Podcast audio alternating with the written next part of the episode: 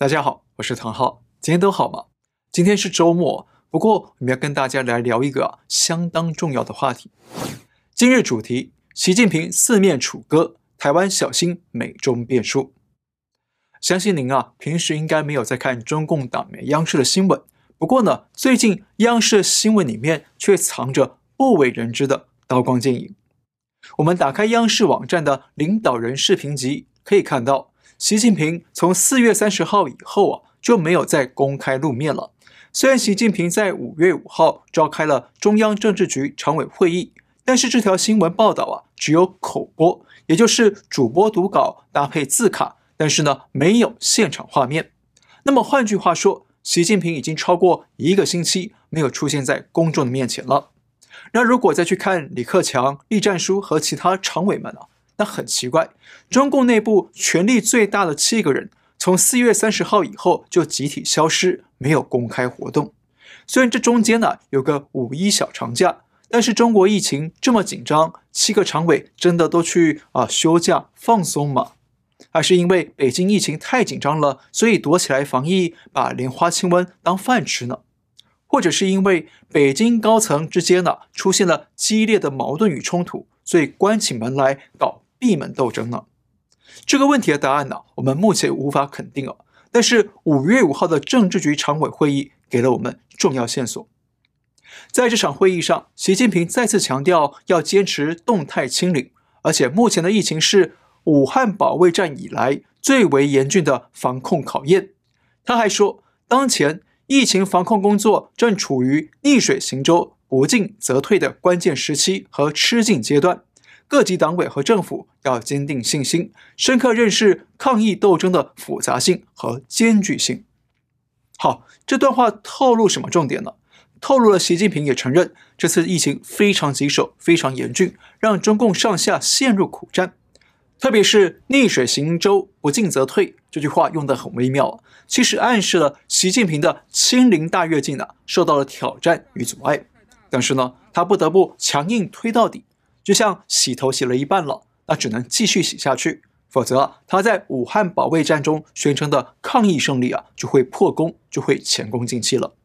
不过呢，还有一句话非常微妙，就是各级党委和政府要坚定信心，深刻认识抗疫斗争的复杂性和艰巨性。好，关键来了，习近平要各级党委、各级政府认识到这次抗疫斗争非常复杂，非常艰巨。那真的只是因为这次奥密克戎病毒太厉害，传播力太强大吗？显然不是。其实这段话后面还有一小句话，就是要各级党委和政府要坚决落实党中央决策部署。这什么意思呢？习近平在批评啊，有地方政府没有听从党中央的决策部署，自己搞一套，或者是搞阳奉阴违，跟中央搞对抗。那换句话说，习近平讲的。抗疫斗争的复杂性和艰巨性，其实是涵盖了中共党内的政治斗争与对抗。那这才是啊这次会议的根本重点。所以，习近平在这次会议上说了重话。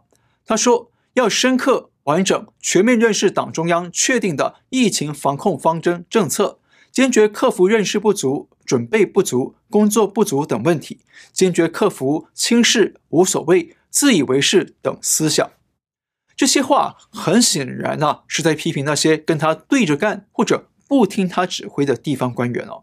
只是呢，他不能明说啊，党内有人不听他的，这样党魁啊会很没面子，很没权威。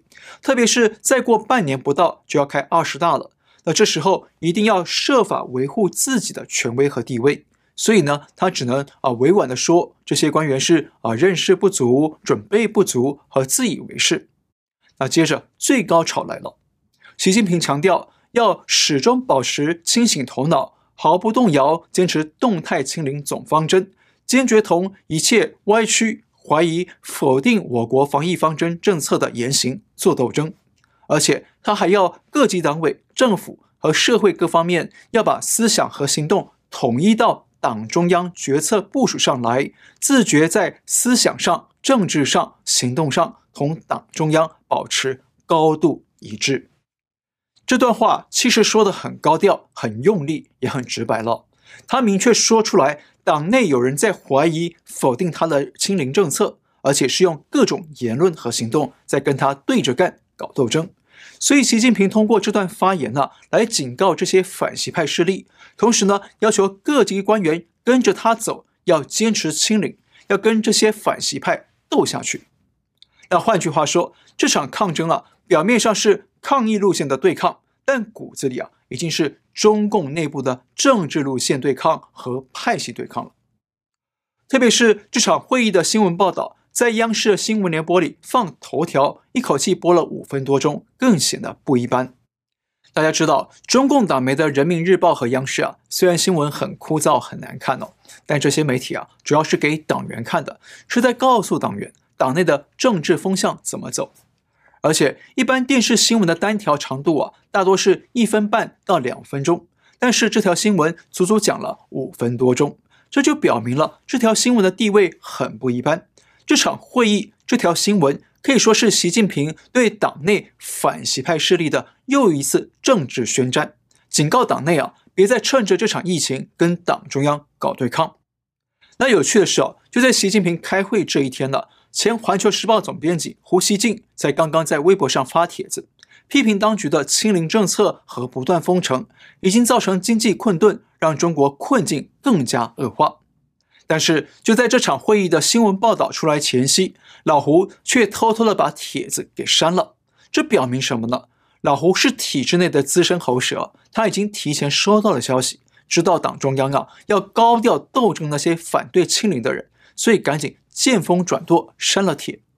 老胡过去啊以雕盘而著称，但这次呢不但要把党中央抛出的盘子给叼住，还把盘子吞下去了。大家知道。老胡是长期帮党中央辩护的喉舌，但是为什么这次他敢公开批评党中央的清零政策呢？那是谁给他的底气呢？我们不清楚。但值得注意的是，前几天呢，海外也不断冒出打击习近平的消息，有的说习近平已经下课了，也就是已经下台了；还有人说习近平已经把权位禅让出去了，改由李克强来主政。特别是习近平从四月三十号以后啊，就没再露面，那更是让这些消息传得沸沸扬扬。当然了，大家都知道，习近平是不可能让出权位的，毕竟啊，他过去几年的政治斗争已经结下太多仇家，一旦失去权位，很可能就会性命不保。但是这些海外的流言蜚语啊，恰恰说明了中共高层内部却是斗争的非常激烈，而且是愈演愈烈。所以反习派不断动用海内外的舆论工具，对习近平发动舆论战，对海内外发动认知战。所以习近平和中共所有常委到现在都还没有人公开露面，估计啊应该是内部发生了激烈斗争，最后习近平稍占上风，所以才出来开了常委会议，公开要求党内要跟着他的清零斗争走。不过在我来看呢，虽然习近平目前看起来稍占上风。但其实现在他已经是四面楚歌，危机四伏了。他目前遭遇的第一个困境，也是最严重的困境，就是清零政策激化了中南海内斗，彼此厮杀激烈。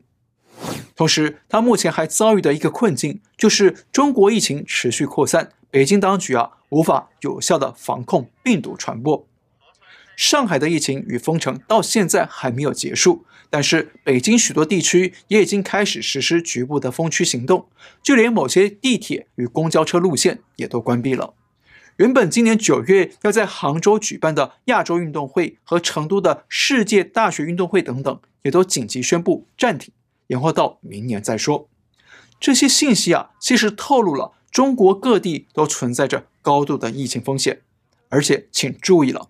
北京日前才宣布说，他们发现有好几位感染者，他们出现了呼吸道的症状，但是去做核酸检测的结果却还是阴性的。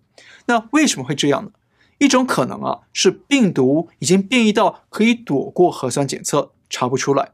那另一种可能呢，就是中共的核酸检测品质不佳，没办法有效的发现病毒。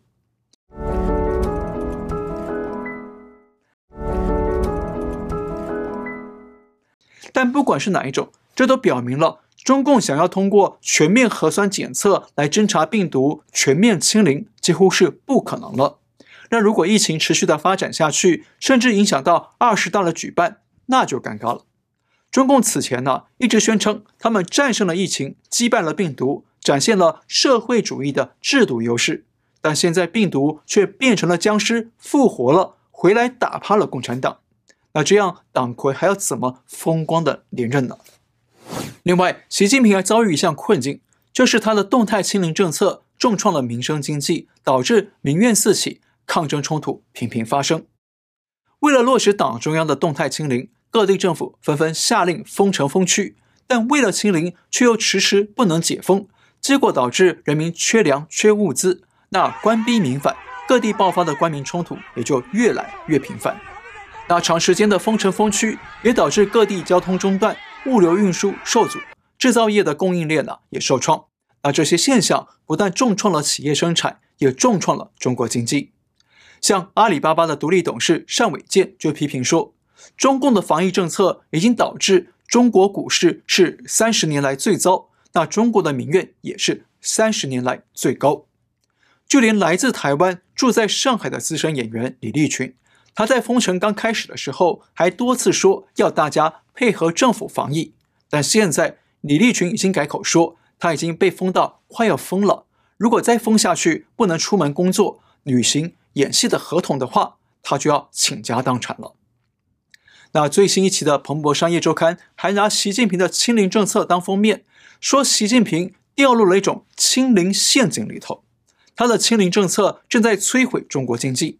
那其实啊，我们想也知道，封城封区导致人员不能上班，原材料不能流通，那零部件不能供应，企业也不能生产，那商店也不能开门，外资呢还不断的撤离中国，那这样中国经济啊，当然只能每况愈下了。所以呢，这次习近平在政治局常委会议上高调捍卫他的清零政策，那许多财经专家就纷纷警告说，中国经济很可能会迎来灾难性的结局。但最矛盾的是，习近平又下令要求今年中国的经济增长要击败美国，好保住他连任的面子。所以今年的中国经济呢，会是习近平的另一个泥沼。除此之外，习近平还要面临海外的一项巨大困境啊。就是他误判了俄乌战争，到现在不但中俄双方翻脸了，还招来了国际社会围堵。这一点呢，我们在五月四号的节目里讲过了。习近平原本以为俄罗斯可以轻易的击败乌克兰，所以站到俄罗斯那一边，但没想到俄罗斯陷入苦战，还让中共被国际社会围剿，批评中共支持俄罗斯的入侵行动，还让中共可能会变成下一个俄罗斯。被国际社会的五千多项制裁围堵，那这件事情让北京是压力山大。而且，澳洲和美国、英国组成的澳英美军事联盟也传出准备邀请日本加入。那如果日本真的加入了这个军事联盟，那么日本啊，不但可能获得美方更多的先进武器支援，还可能获得英美两国的技术支持来发展核子潜艇，强化日本在海上对抗中共的武装力量。那这一点呢，也是中共相当顾忌的。再加上韩国新任总统尹锡悦马上就要上任了，而拜登也已经预告说要在五月底访问韩国会见尹锡悦，这等于是啊正式宣告美韩同盟了，也等于是把韩国要从过去的亲中共立场转向亲美。到时候中共这两位邻居，日本与韩国都很可能与美国啊联手一起在军事上。经济上和技术上来封堵中共，那这一点是习近平的第四个重大困境。好，所以现在啊，你应该明白了为什么说习近平现在其实是四面楚歌、危机四伏了吧？当然，习近平也看到了这个警讯了，所以最近中共的外交体系不断的对美国释出友好信号，连赵立坚都快从战狼啊变成了和平鸽，声称中美两国人民关系相当友好。而中方也开始要求阿里巴巴、百度和京东等等在美国上市的大企业，要准备提供更多的审计信息给美方，以确保他们能够继续上市。这些举措都透露了中共对美方的态度啊，开始放软了，想要拉拢美方，特别是希望美方能够取消川普时代的高关税，帮中国的出口经济急救一把。那美方听到了吗？听到了。美国财政部长耶伦日前就说。削减对华关税是值得考虑的，而美国贸易代表戴琪这两天也表态说，美方要征求各方的意见，来全面审查对中国的关税，也就是要重新思考啊，对中国的关税政策要不要调整？那说白了，就是美方也开始对中方释出某种程度的友好信号。不过，美中关系啊，似乎开始破冰回暖了，对不对？那这时候啊，台湾呢、就要请格外小心了。我们知道，众议院议长佩洛西在一个月前原本要到日本和台湾访问。但是就在启程前一天，佩洛西却宣布他确诊了，整个行程就取消了。还有，美国国务卿布林肯原本要在五月五号发表重要演讲，要宣布中共是美国最大的地缘政治对手。但也很巧的，就在演讲前一天，布林肯也说他确诊了，演讲呢也因此啊推迟了。而赵立坚也罕见的公开喊话说：“我们祝愿布林肯国务卿早日康复。”好，我们不确定哦。布林肯跟佩洛西到底是病理确诊呢，还是政治确诊？但是他们却都刚好在啊重大的对华与对台活动前夕临时抽身，其实都是对中共有利的举措。那这是一个非常敏感也非常微妙的政治信号。但是啊，正当美中关系出现缓和之际，美方呢也宣布暂停拜登政府对台湾的第一项军售案。这项军售案金额高达七点五亿美元，主要是采购一批 M 一零九自走炮。那美方暂停军售理由啊，是说因为美方要提供大批武器给乌克兰，所以工厂来不及生产，要延后到二零二六年以后再说。而且台湾军方原本要向美国采购十二架反潜直升机，后来也停摆了。台湾军方说理由是因为采购价格太高了。但是啊，却有军备业者透露说，美方是说不符合不对称作战的战略原则，给否决了。那不管哪个理由才是真相，但是都影响了台湾在未来几年升级武器装备、强化反卫战力。那你看到了吗？一边是美中关系正在破冰回暖，另一边呢却是美台军售停摆。这个此消彼长的现象是巧合吗？还是美中台三角关系正在发生新的变动呢？我们这里啊，先不做太多的预测。但是呢，虽然中共目前面临四面楚歌的困局，但是台湾也要格外警惕这个不寻常的政治信号，要格外留意美中关系的演变会给台湾带来的可能变数。最后，我们再说一次哦，习近平当局目前遭遇了几个重大困境。困境一。清零政策激化中南海内斗，彼此厮杀激烈。